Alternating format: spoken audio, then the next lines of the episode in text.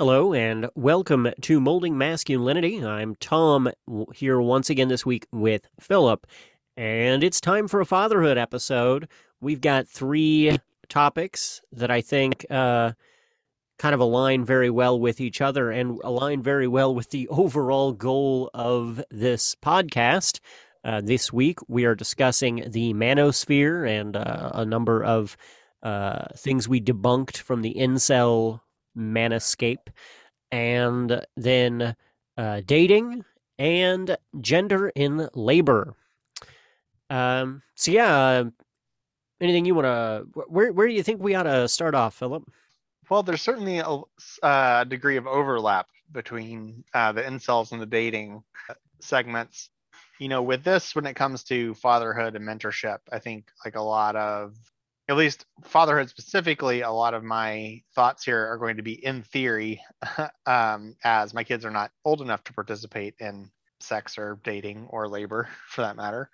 So we, you know, we'll be kind of talking about like my initial approach. So it might be interesting to come back and talk about it in many years uh, when they are old enough and see how that works, how how that's worked for me. But uh, I, I guess like there'll probably be a lot of overlap between incels and dating, so maybe we'll start there and might may end up free flowing between the two. Yeah, I agree. I think that, and that was kind of why we did the the dating episode was kind of as a, a, a takeaway and a continuation of that incel episode.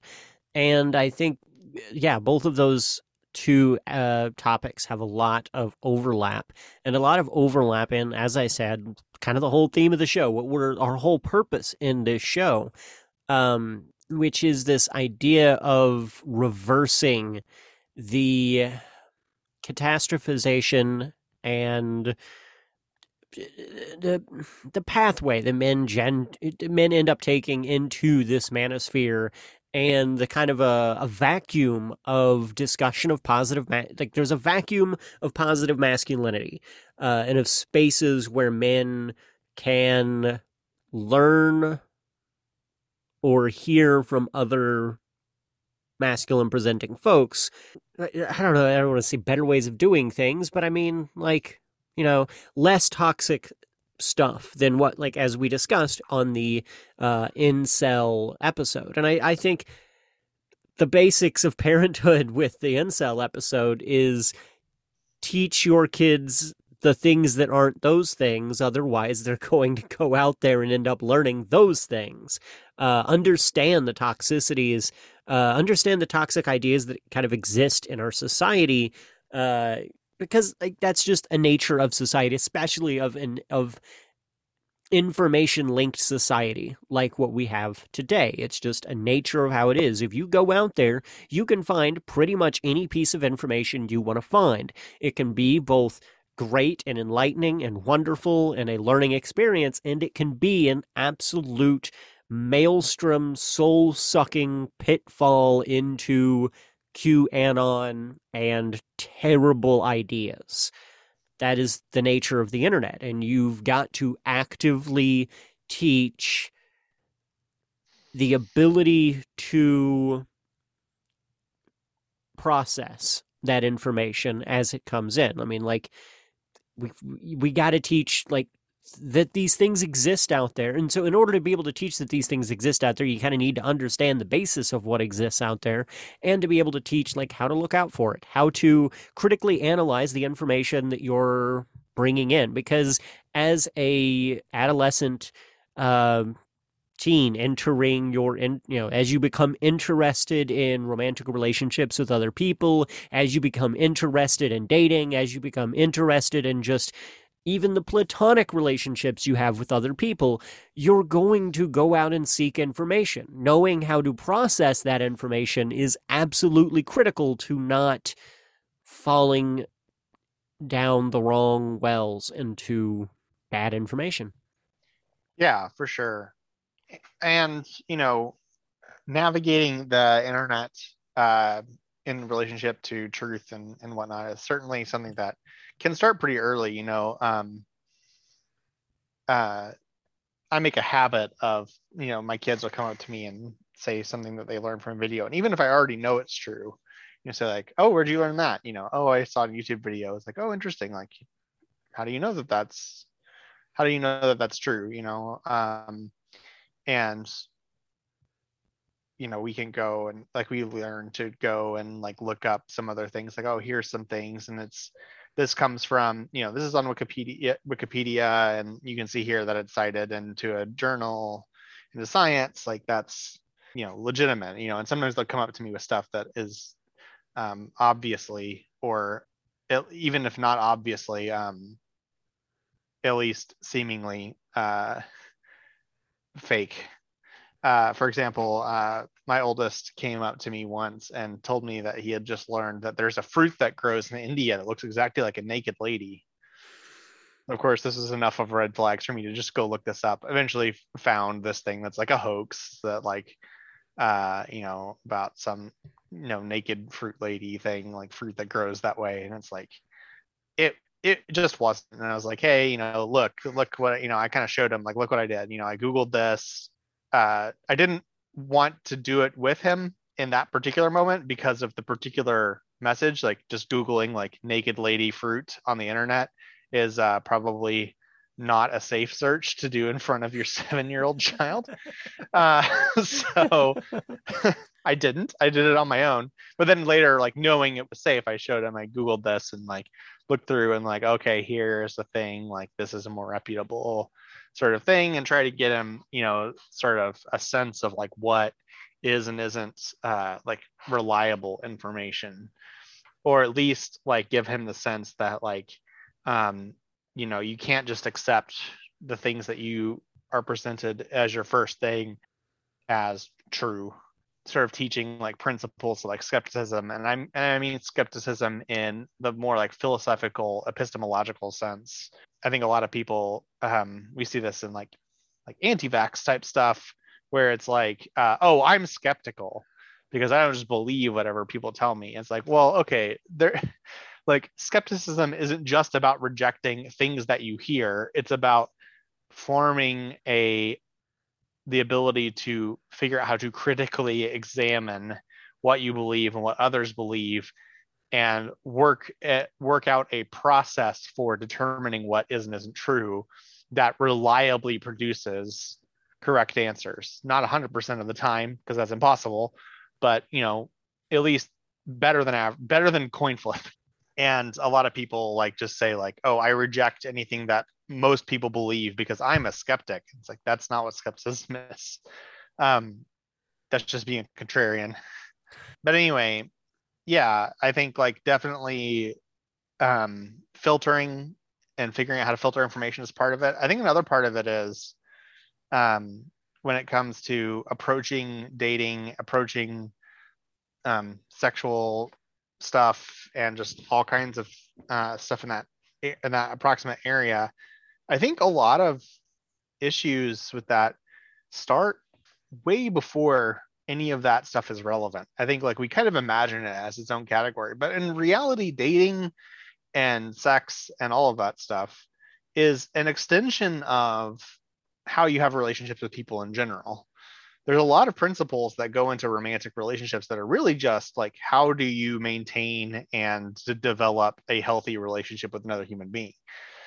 Um, we kind of talked about that a little bit in our polyamory monogamy episode of you know it's the same thing's true there. Like a lot of the things that are just like generally good relationship advice for any kind of relationship apply to polyamorous ones and apply to monogamous ones like and i've been listening to a lot of interviews by um, uh, Dr. K, who goes by the moniker Healthy Gamer uh, on YouTube, that are really, really fascinating. He did actually an interview with with several people that like self-identified as incels, and you know, like we tend to a lot of times on from a from the left, eh, like analyze stuff in a systemic way, and that's completely legitimate and a very important way lens to put on it. But I think sometimes we get a little bit too um, attached to um, because our culture is so individualistic, we get really attached to this sort of like pivot of like, let's look at this from a systemic angle. And like we sometimes like fail to recognize the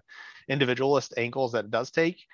and listening to those interviews really got me to realize that a, a huge amount of like the inceldom has uh, that we see on the internet um, there's a lot of stories there people who just get like bullied and ostracized for all kinds of reasons. Sometimes it's their they have like a mental health issue of like you know uh, developmental issue of some kind right? Sometimes it's just because of like circumstance or uh, you know random chance in some cases. Like but you get these people who are like bullied and re- re- repeatedly like beaten down by their life circumstances who then like learn toxic things from that that leads them lends them to believe toxic stuff that they read on the internet later and all because like that toxicity early on as a child wasn't addressed. And so like a lot of times like you answer the question like why do these people hate women? And it's like well they hate women because they've been convinced that that at, of that at the end of a chain of believing toxic things from a chain of abuse that's been going on their whole life. Um and yeah people see that and they go like ah oh, gross and they walk away. And so which compounds the problem which you can't fault them for because of course you shouldn't be forced to be in a toxic relationship with someone because of all that. But like you know there is a, a reality in which like i think it's important to recognize that like bullying in childhood and um you know failure to address like uh certain like mental issues early on can like are, are the things that cascade into these more developed problems later on down the line and so i think like probably like the best advice for parents at least parents of young children that i can think of is like make sure you're keyed in with what's happening to your kids. Don't let your kid, you know, like ask the teachers to make sure, you know, ask like not not to be paranoid about it. Like don't be like weird, you know. you gotta you also have to respect your kid's privacy uh, at some level. But like, you know, be keyed in, have a good relationship with your kid, try to make sure that they're able to tell you when they're experiencing some bullying. I've got that relationship with my oldest son. He's told me a couple times when he thought that there was some behavior that was bullying. Sometimes I go, well, bud, that's a kid being mean, but it's not really like bullying. Um, and other times it's been like, mm, yeah, that's actually kind of a problem. We should, you know, have a discussion about it, especially let me know if it keeps happening. And, you know, we've had the conversations to sort of like adjust things to make sure that that doesn't happen. And those are all things that I think help and contribute in in putting him in a situation where he's not going to go down that road because he has healthy a, a, healthy buildup of how to have a relationship with with people in general that can then be taken and translated into the areas of like romance and sex later on. Um, so that was a big long diatribe, but like fundamentally, it was just a thing that I wanted to get out there of like I think a lot of times, you know, when it comes to like parenting stuff, um, a lot of this has to do with like how what happens in childhood and you know if if you're a parent of an older kid i mean i don't have experience with that but a lot of times like really like therapy is deeply needed because like probably what's going on is deeper seated and and, and stems sooner than uh, the apparent surface level stuff. Like people just don't get to the point like people don't naturally hate women or like become convinced that like life is entirely about video games or sex or whatever like people get to that at the end of a chain of events.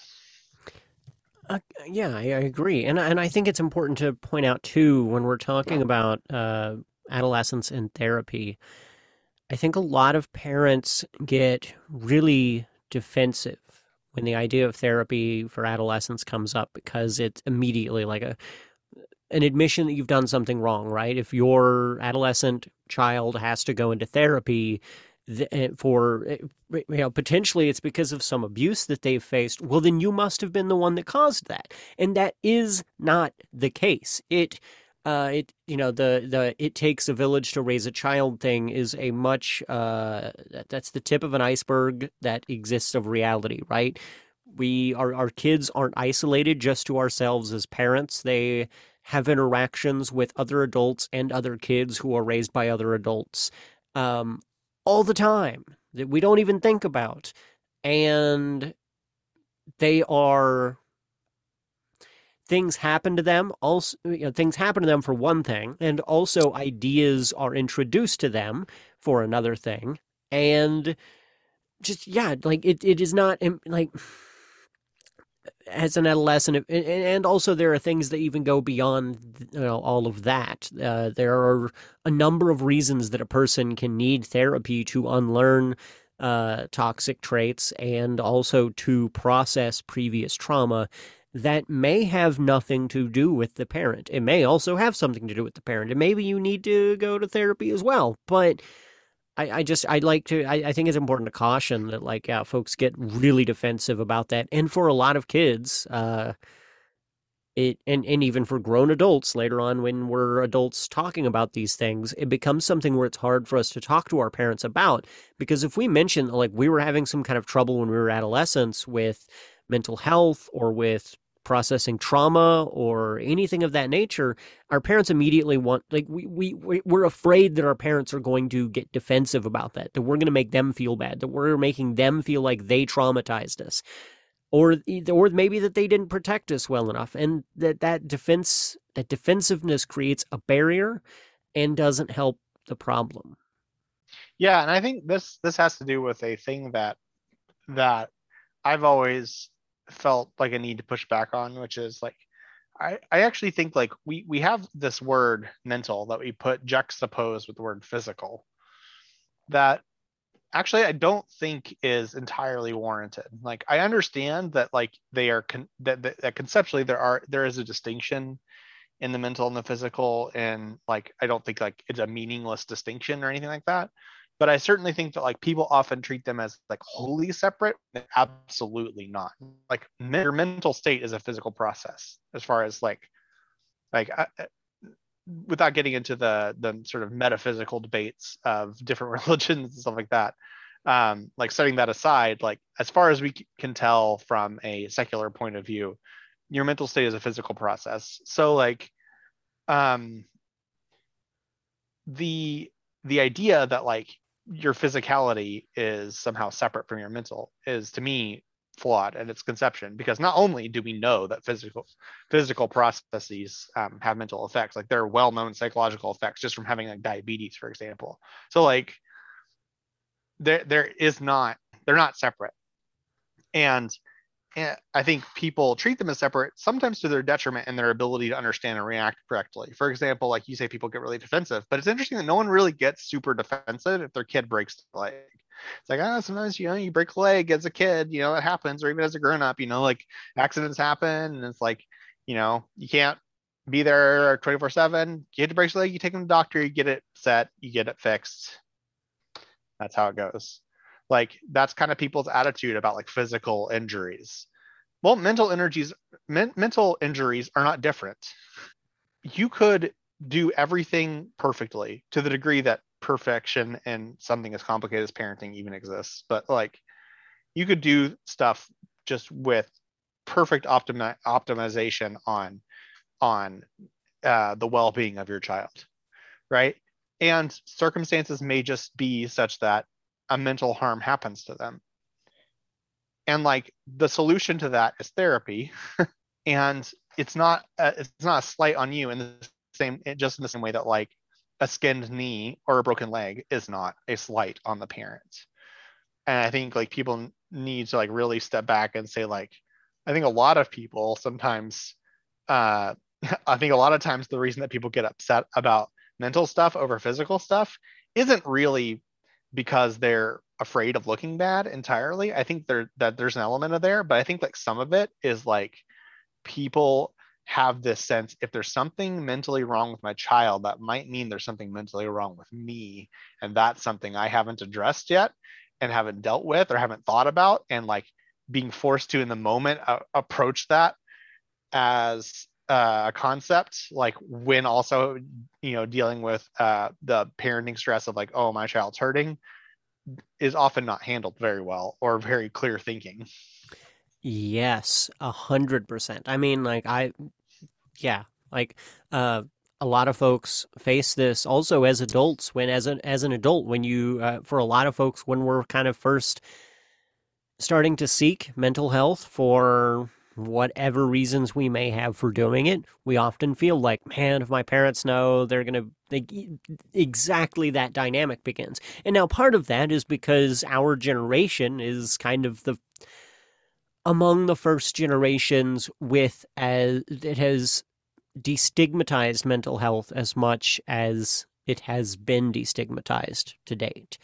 Um, and so because of that, you know, I mean, like, and there's a lot of recognition among like Gen Z, Gen Z remarking that like, you know, our boomer dads are uh, distant and, um, you know, uh, uh, emotionally unavailable because they never sought therapy. And wow, you know, you see a lot of remarks on TikTok from Gen Z uh, saying, "I wish my dad had sought therapy in the '80s," right?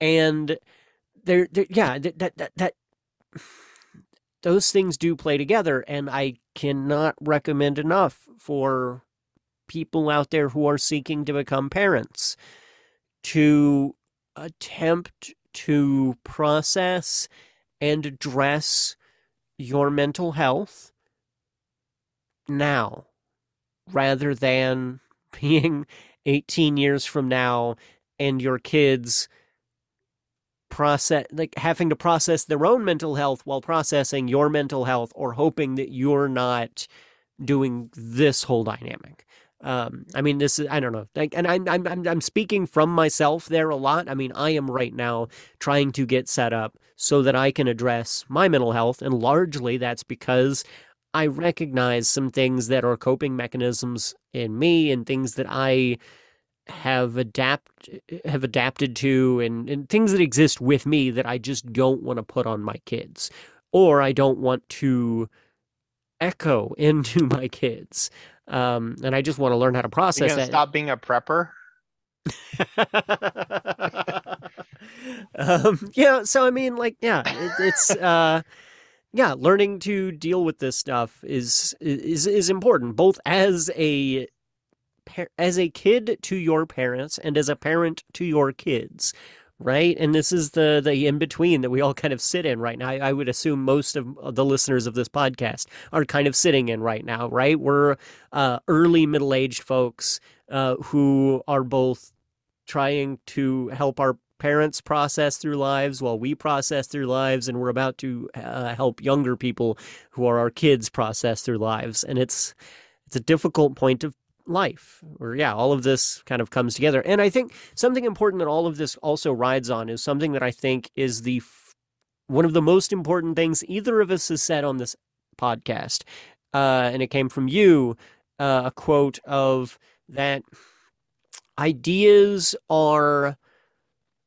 not a stone that you can pick up and just throw away they're a tree with roots into the ground, that roots into your mind, that go into all of these other ideas that you have, and you can take it out, but the those roots are still going to be in there unless you really do the work to processing stuff and getting it out and that's something that you know we also have to consider when with our kids of like we don't want those seeds to set for some of these ideas right? Uh, and that's yeah all of this kind of folds all together yeah, for sure. I mean, mental health is a huge part. Of, I mean, like in a sense, it's it's the the primary focus of of our discussions to begin with. Is you know between just us and a lot of the men we know, it, it's a mental health is a big problem, and it was a like I, something I was going to mention because you know we, we talk a lot about like oh go get mental health you know services like immediately, and um, something that you know gets talked about at length, of course, in plenty of spaces, but is worth mentioning here again, is that like access to mental health is not universal. Um, this is my problem right now. I don't have insurance, so yeah, and a lot of insurance doesn't cover mental health, and it's freaking expensive to do any kind of medical anything without insurance.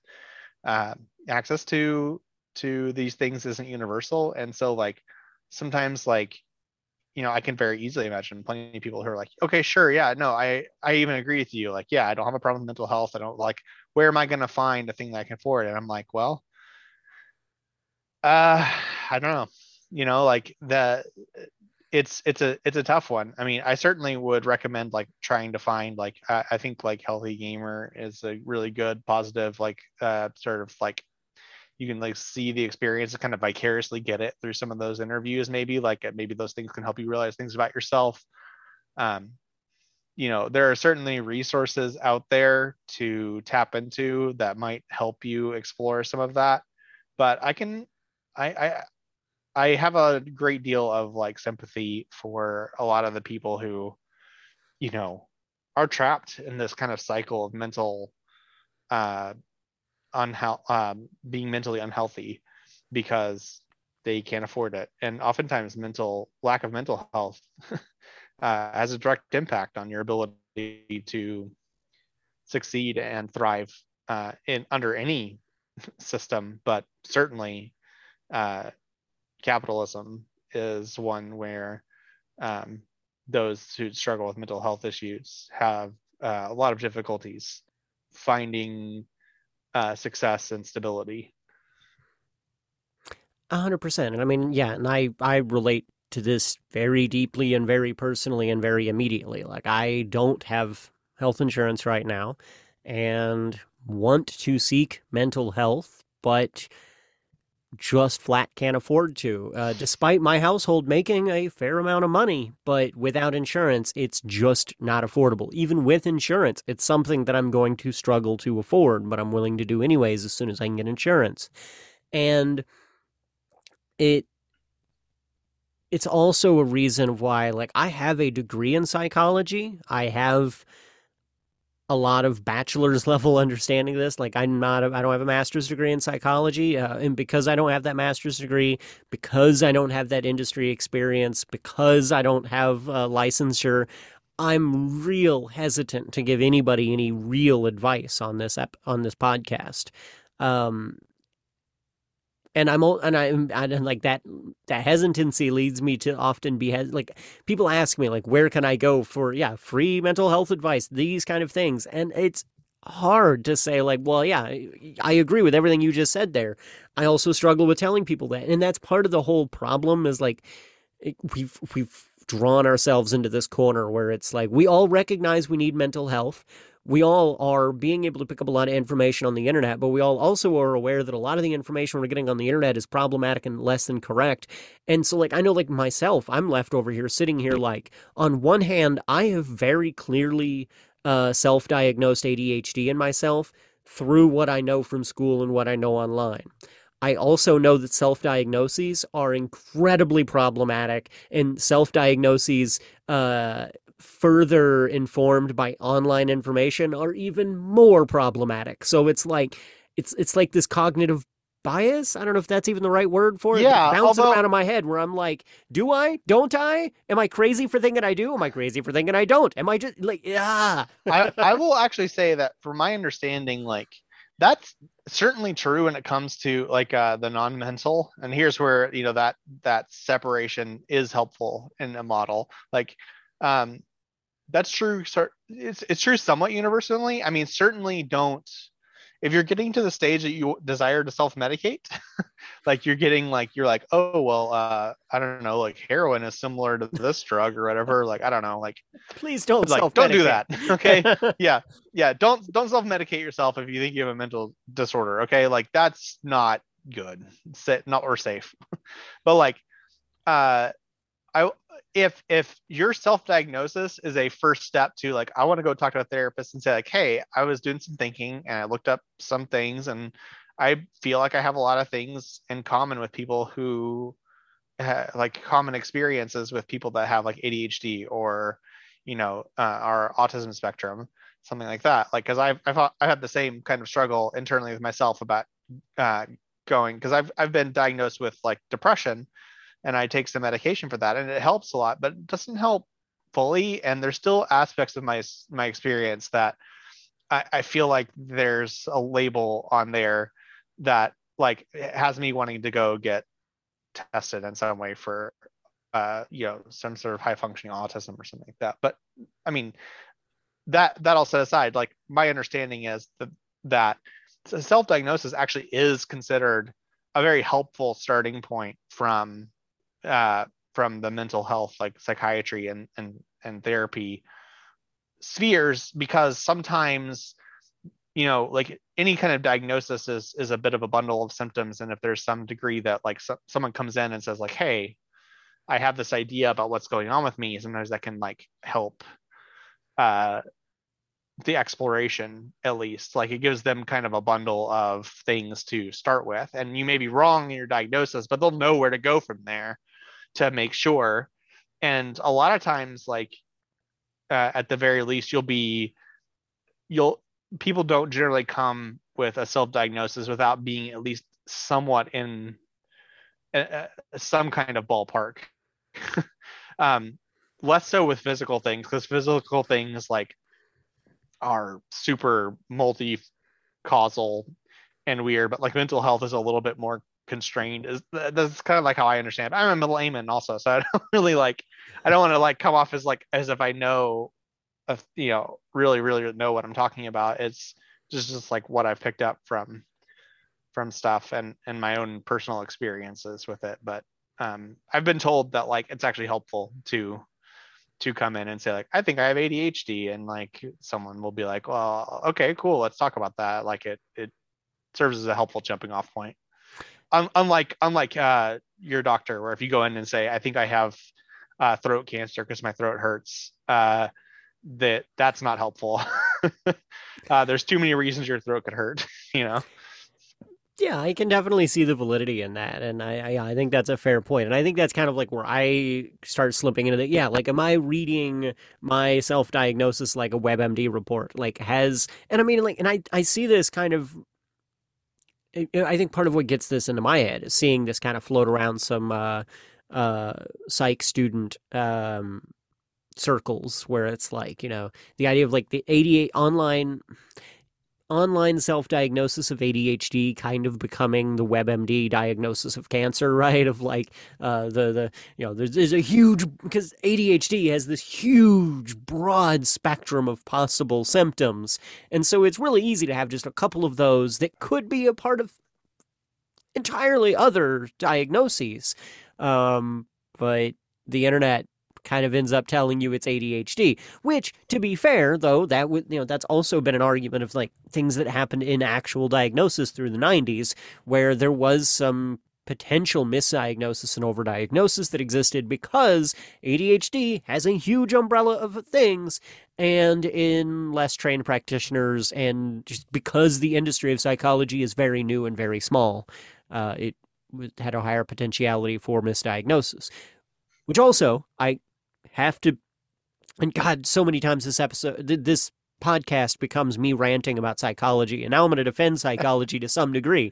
Uh, in some defense of psychology part of that is just because it is so new and it is so new because mental health has for so long been so taboo and something that just nobody talks about nobody addresses nobody deals with and so we are stuck with the, the, to be frank, the field of mental health is in a place where physical health was at in the beginning of the 20th century when doctors were sawing off legs to deal with minor problems or things. I don't know how physical health works, but you know, it was heroin for your all of your problems. And like that it's kind of where we're at with mental health. Like we're kind of new in the field of psychology uh, and when like it, it, where it's actually became a science. Like we've done a lot of psychology for a long time but to be blunt and to be frank it wasn't a science until about 30 years ago. Um, and that's me and my hatred of freud coming out because freud wasn't a scientist. Yeah. I mean certainly like i mean in the same way that like you know early chemistry started out with alchemy, the desire to turn lead into gold, right? Like, uh, this is uh, I certainly find like a lot of like early psychology stuff to be a little bit reminiscent of that of like I can turn the, the, kinds of things that they came up with and stuff strike me as like turning lead into gold type stuff. Yeah. Like I can turn your trauma from World War One into a heroin addiction. yeah, exactly. Yeah. uh, or or in Freud's case, it's you're just traumatized from World War One because you secretly want to bang your mom. Now that's uh, an unfair, actually, an unfair criticism is how everyone focuses on that element of Freud, uh, but nobody wants to focus as much on how how much cocaine that man did and how little science he did. But anyways, I'm way off topic. yeah, the reason that that you want to bang your mom is completely different. Okay, it has nothing to do with your mental health. I just ah, I could write papers on how much I hate Freud, but that's not what this podcast is about. Uh, that's that'll be my next podcast. Just I hate Freud, the podcast. Um, next next episode, you're like, welcome to lonely masculinity. Today we're talking about how much Freud sucks. I just can't hold it in any longer. it's got to come out. um, what was our last topic? Our last topic is gender in labor, which is somewhat ironic following up a top following up a new an unexpected topic of psychology because psychology has been forever such a gendered labor industry. But again not the point not the point. We already talked about that. Um yeah. So from the, and i think this is actually a really important one with kids because uh, i think kids are where this uh, like this crops up with our kids. I've heard from so many parents even when they like aggressively try to teach this out of their kids, it pops up. They come home one day and they say something about like, well, I can't bake or do interior design because that's a girl's job. Um, the, the, the gendered constraints of our society sink into kids ridiculously well, and that's part of the problem. Uh, and it starts super, super, super early. I mean, like I think I've mentioned before about how, uh, you know, my oldest has, you know, came home from like kindergarten or pre-K or something like that, like five, four or five or maybe six years old at the latest, and was like, uh, you know, oh, how about this one? You know, uh, can I have a different cup? This one's pink. It's like, oh, what's wrong with pink? Oh, it's a girl's color. It's like, uh, who told you that? Because that's dumb. that was my actual response. Yeah, it starts super early, and some of that is some of that has to do with um, other, other parents, parents act- who do not, yeah, who do not have the, uh, uh, who who lack awareness of this as a problem. Um, is about the most diplomatic way I can think of putting that um, and so yeah and this this this comes stems from the the inherent problem with parenting is that inevitably your child runs into influences that stem from other people that you can't control. Uh, and so this is why you can't uh, bubble your kids. Like you have to get them to interact with the real world because the real world contains that toxicity and you want to protect them from it. But in the same way that if you um, you know if you try to protect your child from uh, every possibly dangerous thing. Like one of the things like uh, uh, that we've seen is like uh, um, the increased prevalence. Uh, so like there's some evidence to suggest the increased prevalence of peanut butter allergies is because of the withdrawal of peanut butter from children's diets. Like people started discovering that people can be allergic to this, and then they went, well, don't give it to kids. That could be dangerous if they have an allergic reaction at a young age. And then like no one gave them any peanut butter until they're older, so they developed a peanut butter allergy. Like so there there there's a little bit of that when it comes to like this kind of thing as well. If you don't prepare your children to interact with the real world then inevitably when they have to go and do it then they will be unprepared and they will act like an unprepared person and crumble and probably end up accepting a lot of toxic stuff that you wanted to protect them from because you didn't prepare them on how to process toxicity yeah 100% and i mean that's um yeah, I think that kind of dives right into the crux of what this problem is, which is, yeah, I mean, like all of the, and the same thing like happens. Yeah, I've had this happen with kids who aren't my own kids, you know, kids that I'm uh, in in charge of supervising, and will, yeah, say something like, "Oh, you're wearing a pink shirt, Mister Tom. That's a girl's shirt." And it's like, who told you that? Well, my big brother did, or my dad did or my uncle did or it's always yeah something like that and it's it's frustrating and kids are really quick to pick up on any new in i think an important in my opinion an important element of this is that kids are super quick to pick up on any new information that they hear and this is one of the reasons i think it's bad to beat around the bush with kids to avoid teaching kids things because they're like this is some a concept I commonly run into in like rural spaces is this well we just don't bring up these subjects with kids and then they'll learn it in their own time. And I think that's a really bad strategy because kids are really quick to pick up the first ideology they hear. And if the first ideology they hear is their racist sexist friend's dad berating them on how pink is a color for girls that's what's going to stick in their head. If the first ideology they heard was you warning them that other people's racist, sexist dad was going to tell them something like that, and you need to process that and understand, like, why would that make any sense? Why would a color be specifically for girls? That makes no sense. There's no logic to that. That hopefully is going to be the, what's going to stick in their head, and they're going to be more resistant to the thing that comes on down the down the line. Yeah, and I'll I'll jump in on this and say like actually this is one of the things about like normal, the word normal and normal concepts and what I will uh, obnoxiously pretentiously call like hegemonic ideology that like pisses me off.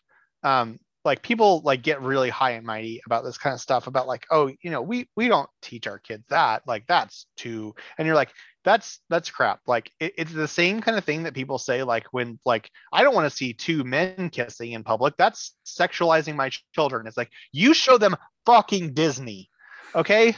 Like it's i don't think that showing disney to children is inherently wrong. Like i think it's fine to show kids problematic media because problematic media is every media and you have to show them stuff and you have to get them to learn to process things and recognize assumptions that are built in and stuff like that. Like that's part of my job as a parent. I get that. I don't think that you should not show your kids disney. I think that you shouldn't pretend that like that like asking your five year old if this female friend of his is his girlfriend is less sexualizing than like seeing two boys hugging and saying that's gay. Like god that that really bothers me like because it's so like it, it, it lacks understanding like it, it's, it's like people that have just absorbed all, all like the default assumptions of of society as just like the blanket normal. And it's like that's dumb. Like like uh because I, I don't even know how to like grasp and, and like like deliver the amount of like stupid this that this is. Be, like it's just so like they people inject uh heteronormativity like boy and girl relationships. They inject christianity. They inject all kinds of ideological assumptions like capitalism stuff like that. Like it's just normal to to to go to a job and earn money and other stuff like as if that's been the mode of operation for all of human history and it fucking hasn't. Like people inject all the stuff without any question at all. But then like something like slightly goes against the norm comes to like, well, we don't want to, you know, like mess with children. You got to keep them with the normal, like normal, normal stuff. Uh, that that's not challenging or doesn't contain any ideology at all. Anyway, let's go to Walmart and use our money from our job where we sold our labor to buy goods and services. Like, ah. yeah. I mean, and I I come from an extreme background of this. Like I come from a school that echoed this constantly of like we do not uh, we, we're not going to teach your kids anything. We're non-ideological we're not going to we're not going to indoctrinate your kids in any kind of a way. And then they would pressure or require us to go to uh, the prayer at the flag shit in the mornings. Um, there was teachers who would do prayer stuff in class um, there was like you know like in, in science class we would you know anytime they brought up evolution there would always be the unless you're like a christian and then you believe these things. Like there was so much of like well we aren't going to teach uh racial issues and things of that nature.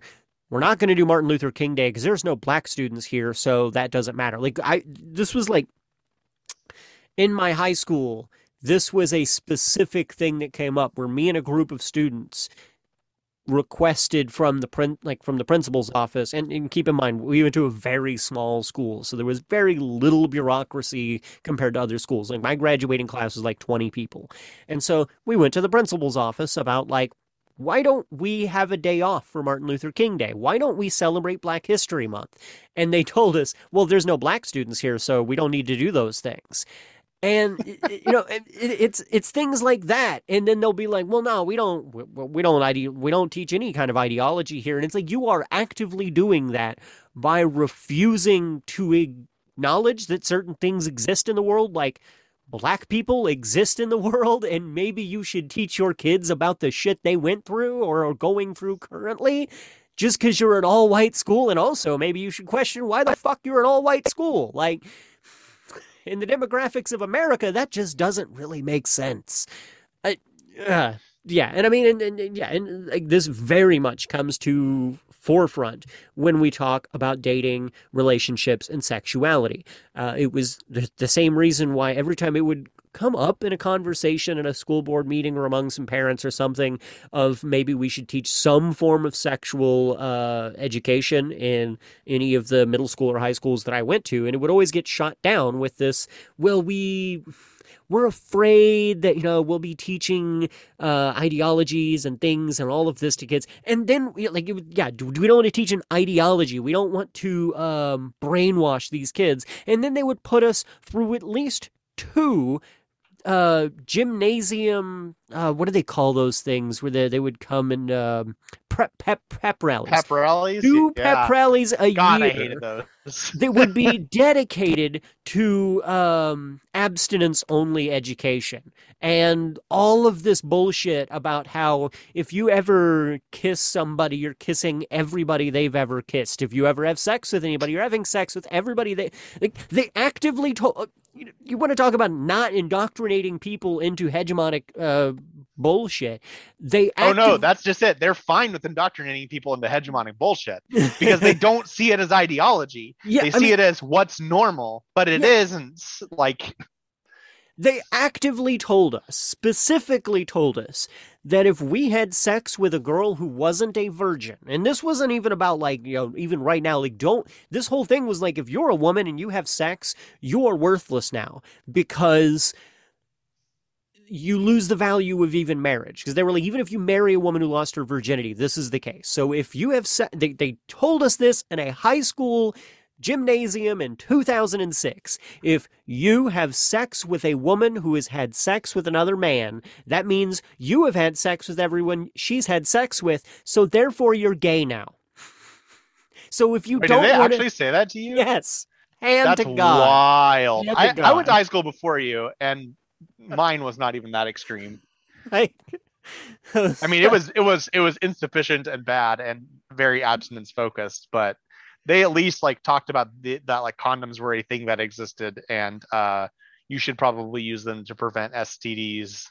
Uh, we were actively told you, to not trust those. Yeah. like, don't trust condoms. They would be like, oh, condoms exist, but you should never rely on condoms because they are not in any kind of a way like reliable. And and sure enough, like we had shitloads of unwanted pregnancies because people wouldn't use basic, like, uh, what's the word I'm looking for here? Starts with a C. Contraceptives. They wouldn't use contraceptives. I mean, I was in my mid fucking 20s, and my best fucking friend from high school asks me one day how it is that I've been living with my wife and we don't have any kids. And I say, well, we, we use protection. And he's like, well, that doesn't work. What do you actually do? it's like, we, we use protection. and he just flat out could not believe that that was the case because he, he was fully indoctrinated that condoms and birth control don't work. Abstinence is the only thing that keeps you from getting pregnant. Yeah, they they certainly they certainly uh you know, mine mine was certainly filled with like a lot of similar things. They did say like like we we were shown like numbers like you know, pull out method works at this rate, um, condoms work at this rate, birth control works at this rate, like uh, combining, you know, this and this works at this rate, like all that stuff. Like we were showing some numbers that like showed that like, you know, the efficacy of like birth control pills, for example, was like and then like 99% type of thing when taken appropriately. Um, you know, so like I, I got some some honesty to that in my thing. Uh, but certainly, uh, there was a heavy emphasis still on, uh, you know, abstinence as a strategy. Yeah, and I mean, and there's echoes of this today when you look at the anti-mask conservative crowd who will argue that well, masks don't work 100%, so why should we ever use them? Vaccines don't work 100%, so why should we ever use them? And it's like, name me something that works at 100% rate. Like no one believes this. Like it's just a cudgel that they use to to get rid of things that they don't like.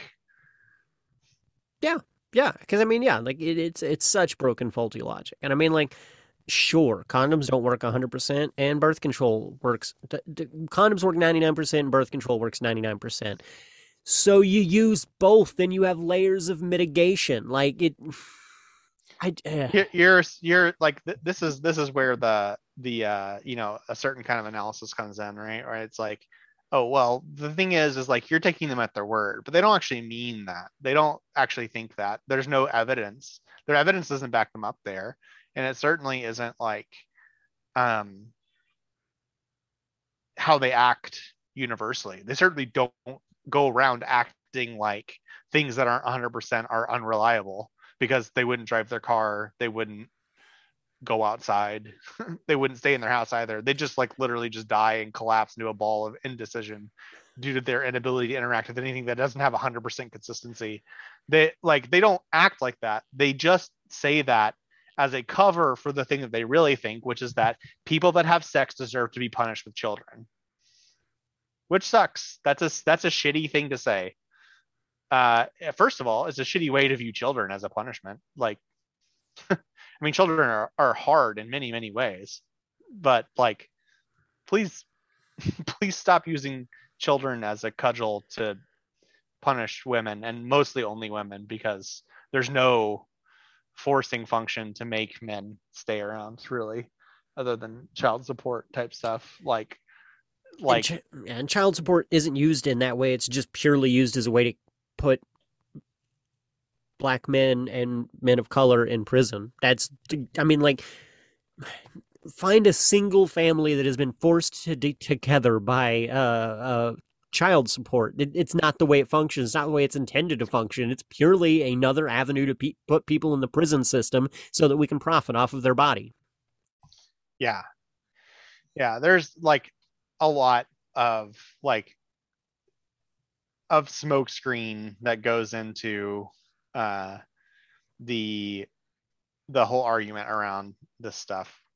Um, I I get like very frustrated when it comes to some of the stuff uh, because uh, not only do people like deliver shitty arguments about it, but like also like they like they act really morally superior and i can't stand people that do that in general especially not when it comes to things that they're like demonstrably wrong about in a really obvious way.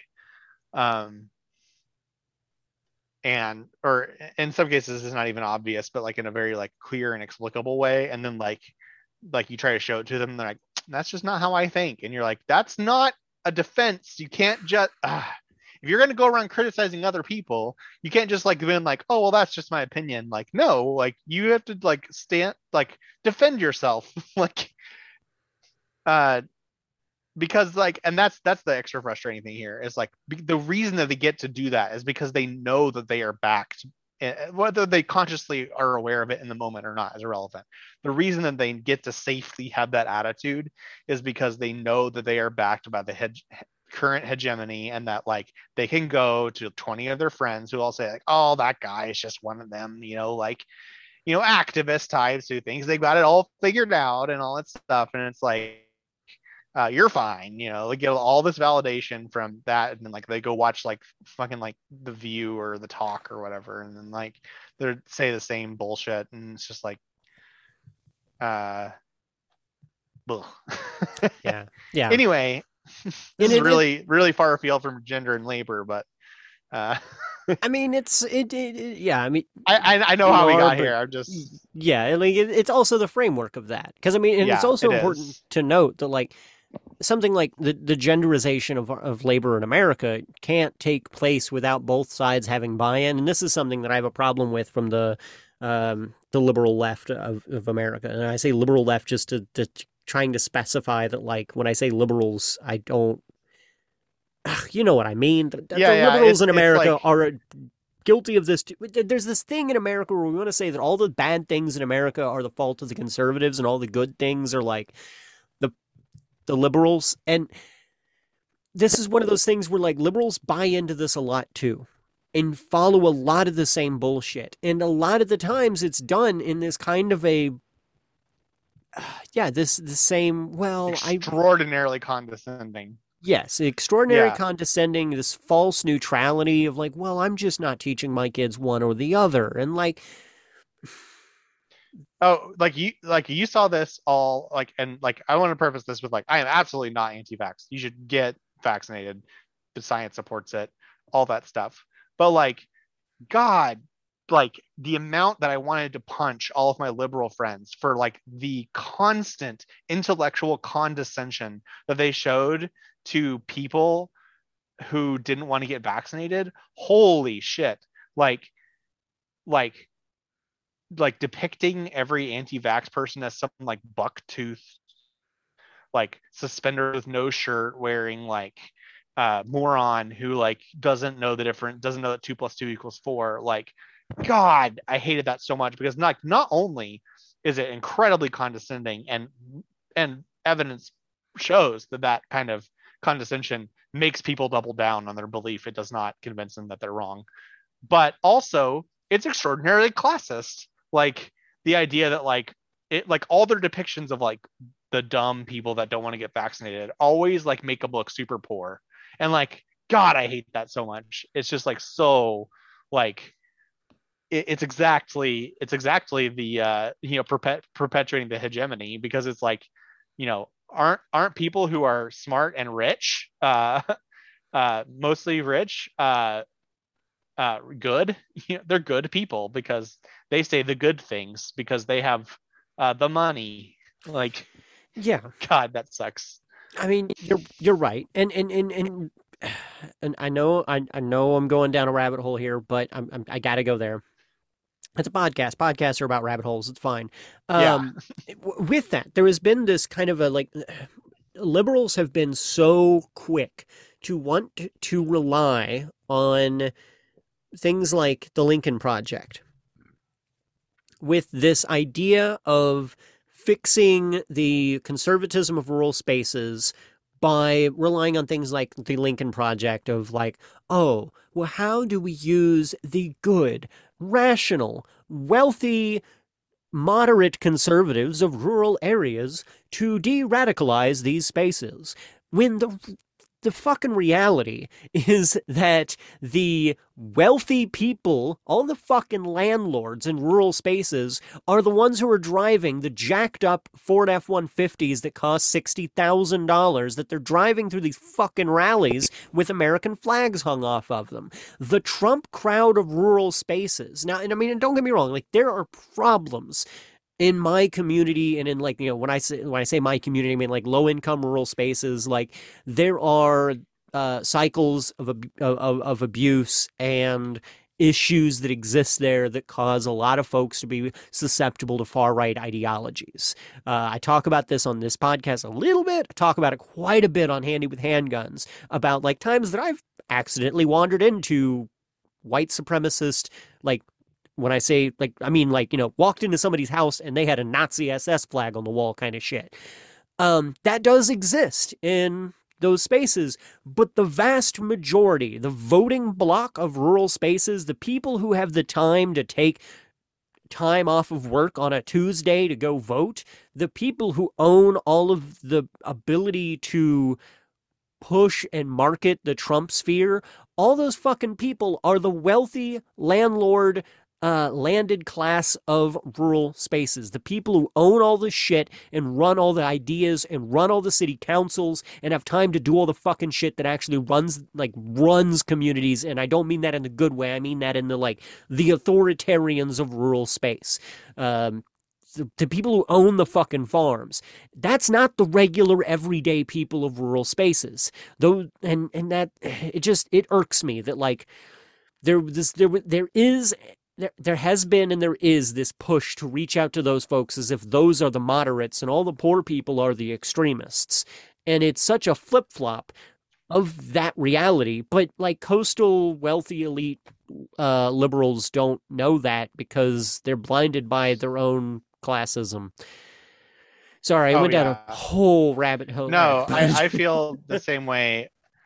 I, I, I, it it go it goes all over me and like it's super obvious to me because I was raised conservative and like they complain about this and like I still hate it. Um and you know, I adopted it for a while, like as like a kind of like pushback against my upbringing of like, you know, like I kind of adopted that liberal, arrogant, intellectual effect. And like I've spent the past like four or five years trying really hard to, or really more like the past two years, trying really hard to like just rip that stuff out of my language, out of my attitude, out of my effect, because like I fucking hate the people that that act like this because like they act like they're so much better and they're like equally as dumb in in in so many ways. And like I, I i think i think this is like kind of the reason that i think like a lot of like like more left leaning people like you and i get really frustrated with like liberals more so than conservatives is exactly is partially because like we're forced into spaces with people like this who like we're also expected to treat as allies and friends when they just like often are bludgeoning the working class over the head with the same stuff that the conservatives are.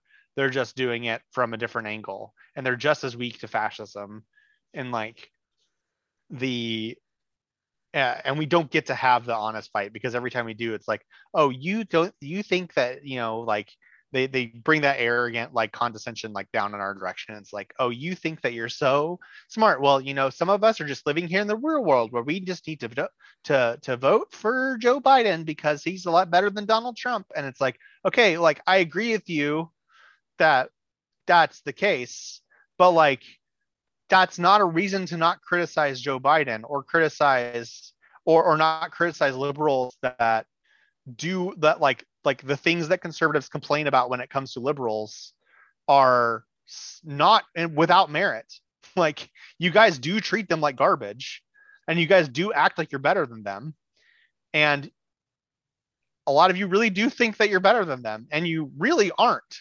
Like you have like a, a lot of like there's a lot of like utilizing the languages and and movements of justice to like you know do some like catharsis and some individual like grand grandization. I think this is like a lot of what's wrong with like Twitter is like there's a lot of people on there who are like uh, like using gaining individual social clout by being like look how good and progressive and like useful I am to do like materially fuck all for the actual like people who are oppressed under all of these systems like uh and a lot of liberals are engaged in this kind of stuff and it like really bothers me because I just want to like shake them and be like, like, no, like the reason that they hate you is because you act like this.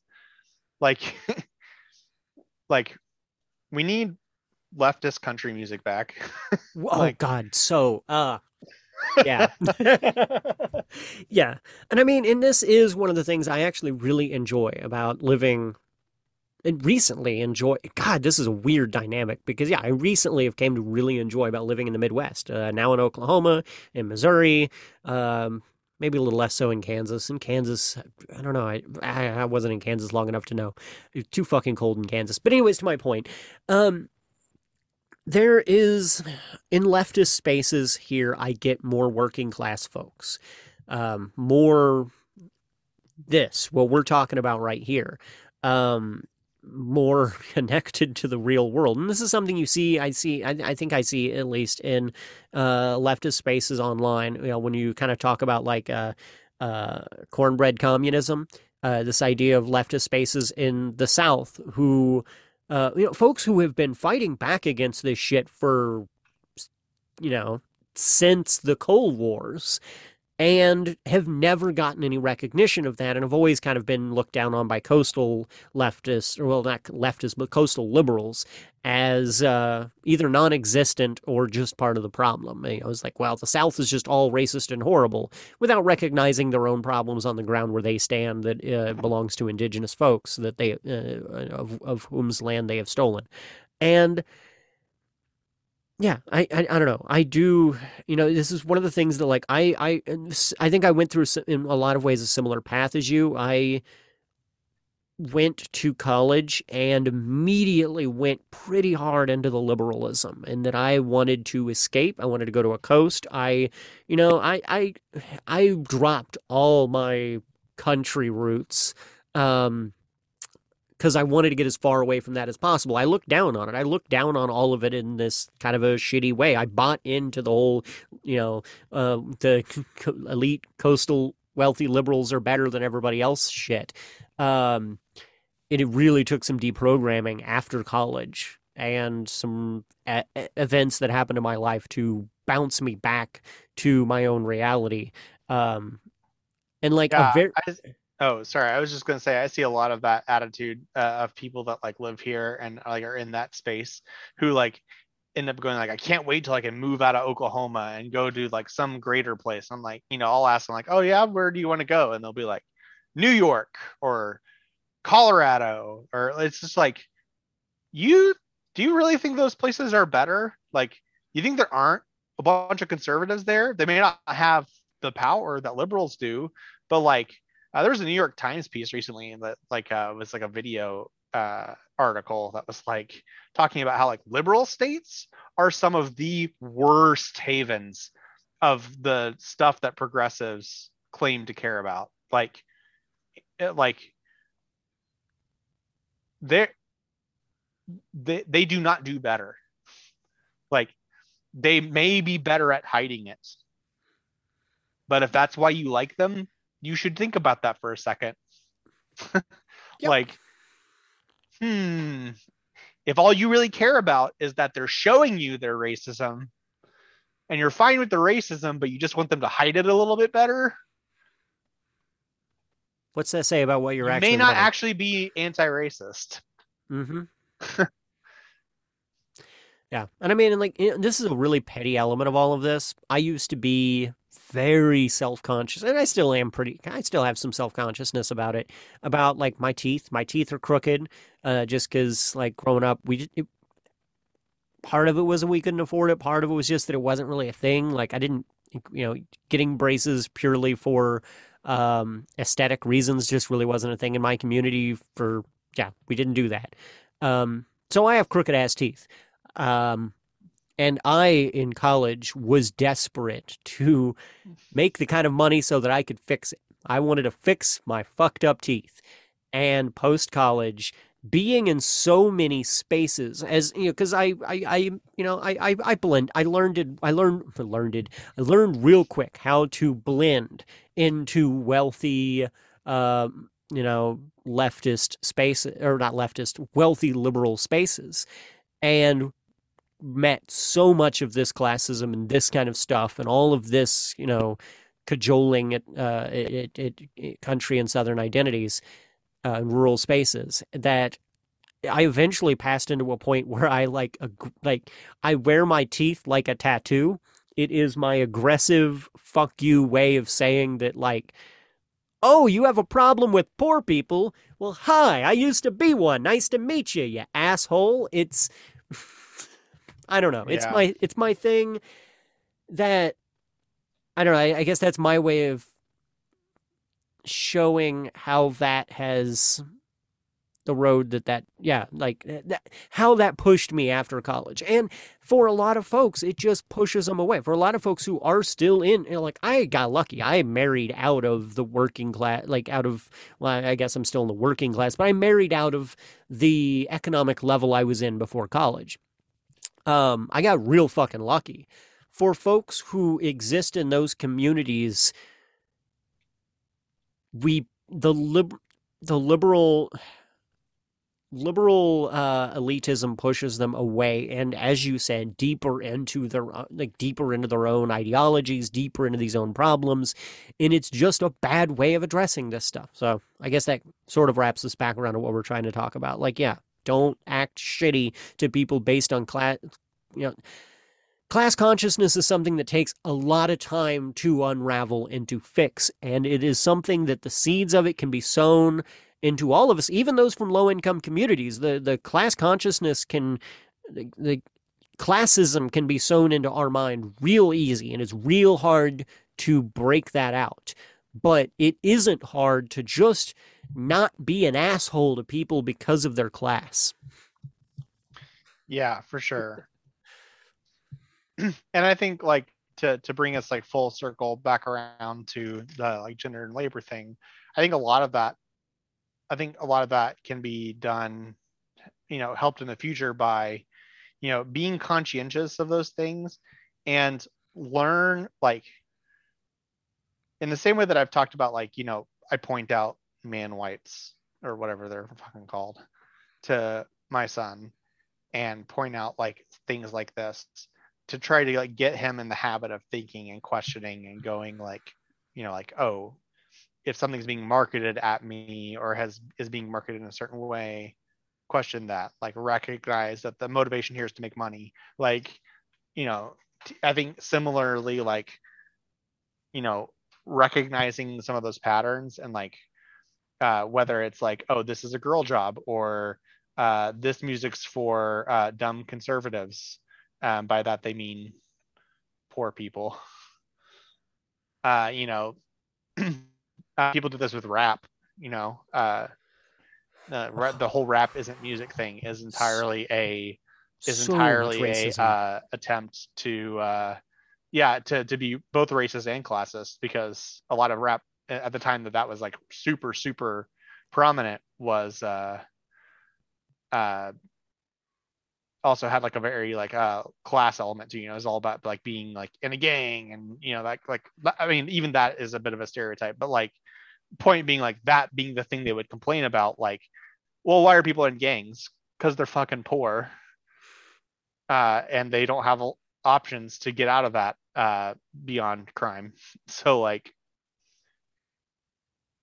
it's ways you know, you, you know, it, it, it, there's a lot of dynamics to this. This is something, again, I talk about in Handy with Handguns, but there's a lot of dynamics to that that include, uh, you know, a lack of policing in low income neighborhoods and having to take matters into your own hand as far as community uh, protection, uh, and, and a lot of other things that are less noble. But I mean, yeah, you're 100%. This is something that, like, my background doing hip hop, I ran into so much was people's unprocessed racism and classism and how they feel about hip hop. Of, yeah, the same attitude, you know, the, the, the, right down the middle attitude of like I like rock, I don't like disco and I don't like that rap shit or like you know so often in liberal spaces I run into people who will tell me that oh what kind of music do you like? Oh, I'll listen to anything but rap and country.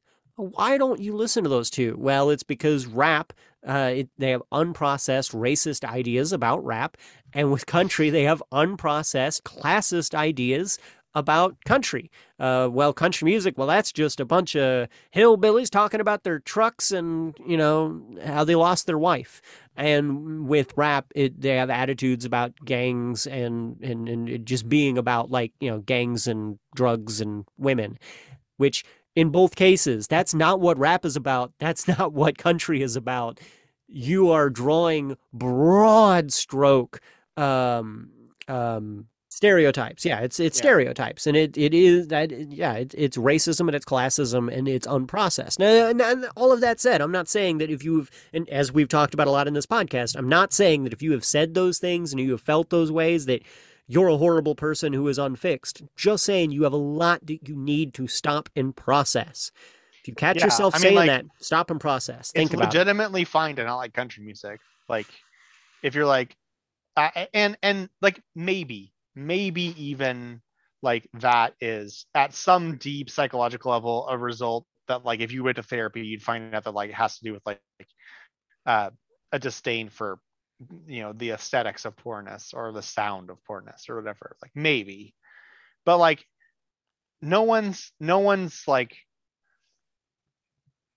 th- there's a lot of like potentially weird and problematic shit that like might be the result of you know bad ideas that you have in there and like maybe you know like but people are just allowed to not like stuff like no one said no you don't have to like listen to country music or you're a classist. Like that's not how that works. Like if you don't like it you don't like it it's fine. Like no one has to but like if you start going as far as saying like it's not real music like or like any of that like that sucks. That is where like i start to feel the need to like argue. Like I, I certainly encourage you to say if you don't like a genre, an entire genre of music categorically, you should probably expand your idea a little bit because I have yet to find, uh, despite the fact that I said some of those things, uh, you know, not not too terribly long ago, like you know, year at least four or five years ago, I I said something about rap to that effect, right? Like, and you know, uh, in the meantime, like I came out of a lot of uh, you know some of my uh, ideas about like race and class and stuff in a way that like um, you know I changed my perspective on those things, and then like later came back to, uh, was introduced to like hip hop and rap um, by um, some people that did like it, and they said like, oh, you should try these these people, and like came to find that like, oh, I actually ended up enjoying it a lot more uh, and that you know maybe actually my dislike of it didn't really have anything to do with the fact that it wasn't music or it wasn't good or any of that. It had something to do with some ideas in my head that have changed since then you know like um yeah. I've i've been guilty of this. I used I, to I do... just encourage people to like question it a little bit more and like really try to think about it. Maybe try it out and see like if uh maybe you don't quite feel that way after you know. Yeah, I, I I used to feel the same way about pop music. I was one of the, my my category of oh, I like anything but pop, and now and to, and to be sure, I think there are just as I can get into some, some systemic problems in hip hop today and some systemic problems in country music today. I think there are some systemic issues in pop music. Yeah, there's uh, elements of it being commercialized and consumerized and made into this kind of a mechanical thing that isn't uh, super fantastic. But my blasting it all down as one genre was due to some ideas that had been in my head and left roots in there. Uh, those ideas were rooted in uh, sexism and uh, um, and in some ways classism. Uh, you know, there's there's a thing that comes from growing up in a low income community where you really fucking hate rich people, and pop music to me was rich white people music, and I fucking hated it for that. And that's a little problem. Like there's there was some problems to un- unravel with that, and and then also yeah, I saw it as music that was intended for girls. That was not okay of me. I had to oh, process that out. Um, yeah, I mean, uh, yeah, there's it's fine to process shit. It's not fine to not process things. For sure, yeah. And like I I I agree with that. And in fact, I found a lot of like uh you know, a lot of times like a lot of a lot of times you'll find like the people in the industry that you have a problem with, like in that genre of music or whatever, often have criticisms of that thing. For example, um, uh, I have a guilty pleasure when it comes to pop music specifically and uh, Kesha. I like Kesha a lot. I love electronic sounding stuff. Probably stems from my love of video game music. But uh, um, I heard her in an interview once. There's a song she had that had that I would listen to. I've listened to it a handful of times and it made me uncomfortable.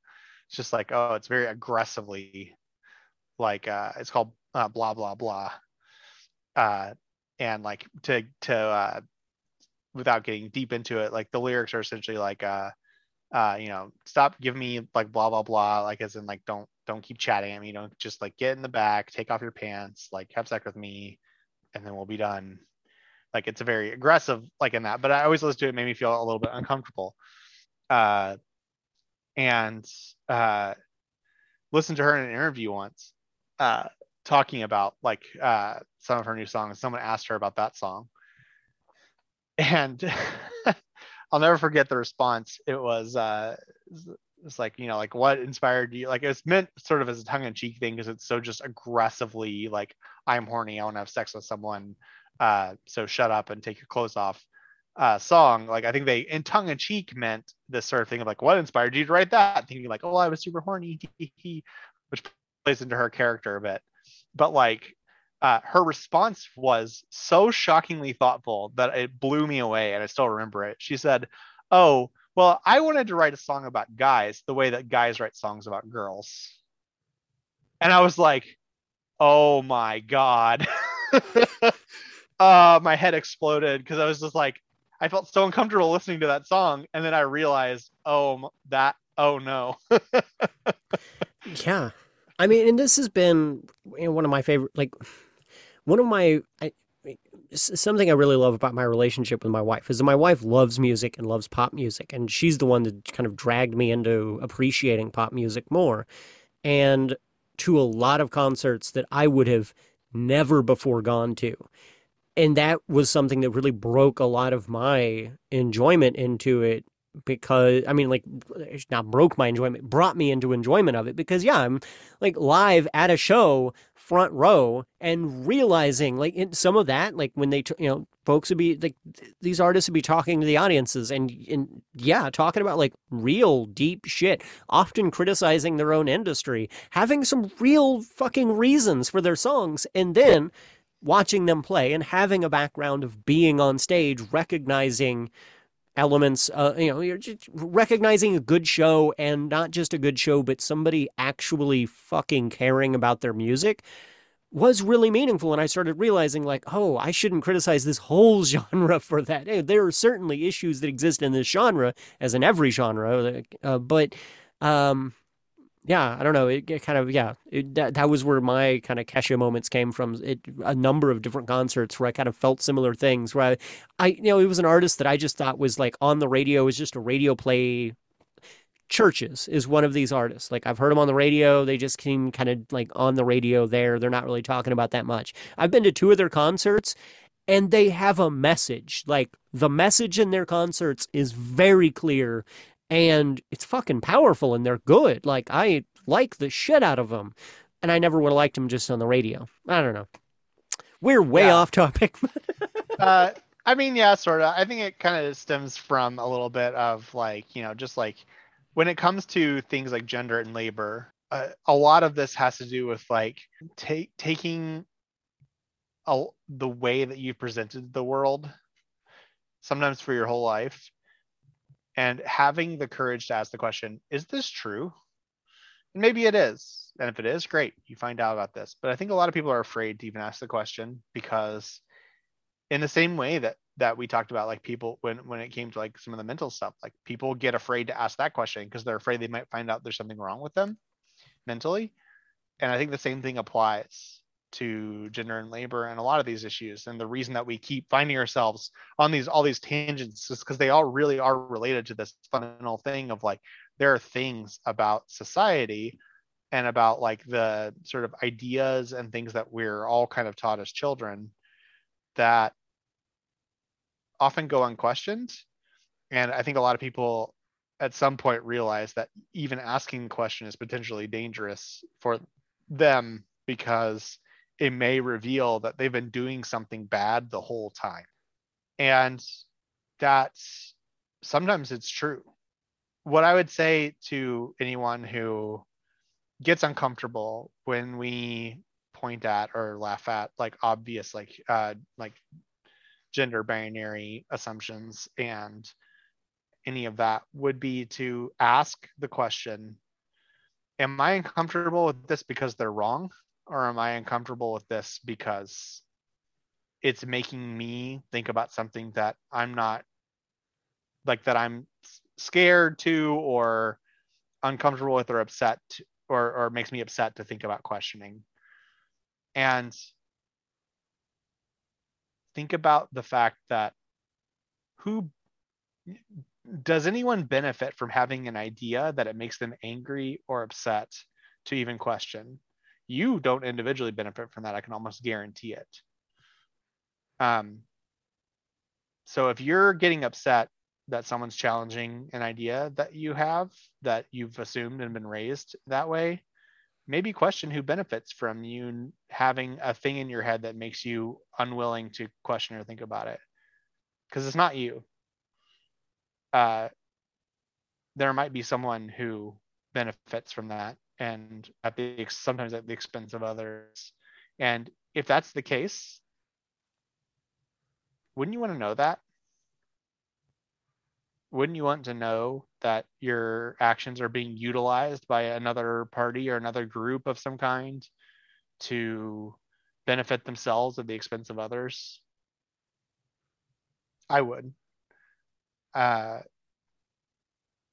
and I won't like I wouldn't beat around the bush either. Like that experience can be painful. You can re- you you do sometimes realize uh, that you were the bad guy in some scenarios uh, or at least you were the unwitting bad guy. You were the guy that in a movie, you know, everyone really hates to be, which is the person that is just a guy that's gotten caught up in, in something bigger and and has been taken advantage of and has, is working for the bad guys because he didn't know any better. Um, that's a lot of us. It's me. It's been me. It still is me sometimes. Um, it's hard. Um, but it, have the courage to question it. It's worth it, and you'll at least gain the the validation and comfort that you've questioned it and that you will at that point know that you're on the right side of history or the right side even if not on the right side of history because history doesn't always pan out in favor of what's good and correct. But you'll at least know that you're fighting for the right side and however history pans out it will. But you know don't don't let some engendered idea perpetuate in you unquestioned because um, a lot of harm's done that way both to you and others Agreed. Agreed entirely. And I mean, yeah, with that whole, you know, being on the right side of history or or being on the right side as generality or you know, I think that a lot of that boils down to just doing more good than you do harm. Like that's, you know, none of us can completely never do harm in our lives, but we can at least endeavor to do more good than harm, and that's all of that. Yeah. Um that's all I have to say for this week. Uh anything else you have to add? Uh, nope. Um, I hope. Uh, well, this is going up, you know, at, soon after, so I hope uh, everyone had a uh, at least tolerable Thanksgiving, if not a actively good one. Uh, yeah. And um, good luck in the coming holiday season. Uh, everyone's probably going to need it. yeah, yeah. Uh, yep. There's bad things in the news uh, with the new strains coming out of South Africa. Yeah, we're, we're not a news podcast. We don't talk about those things. But yeah, find some joy out there because we're all about to need that joy. Uh, spend time with your folks. That's I'm just about to go spend a bunch of time with my folks. And uh, yeah, enjoy the people around you. Enjoy the people who you care about and who care about you. And uh, do as much good in the world as you possibly can. And choose kindness. Yes, all choose, time. Choose kindness. Uh, thank you all for joining us this morning, afternoon, evening, or whatever time of day it is. Thank you.